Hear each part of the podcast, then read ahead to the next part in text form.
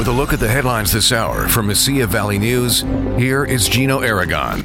Good afternoon. The trial date is set for the man accused of killing 23 people at an El Paso Walmart.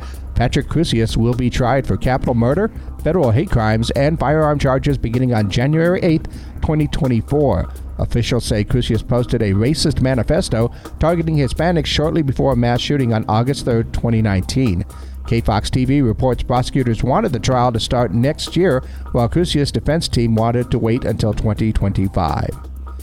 And the governor of New Mexico is calling the Supreme Court ruling overturning Roe v. Wade a war on women. The High Court on Friday overturned a landmark 1973 ruling that legalized abortion in the U.S.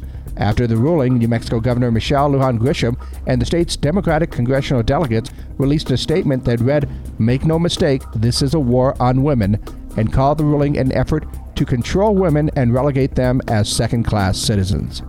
For Mesilla Valley News, I'm Gino Aragon.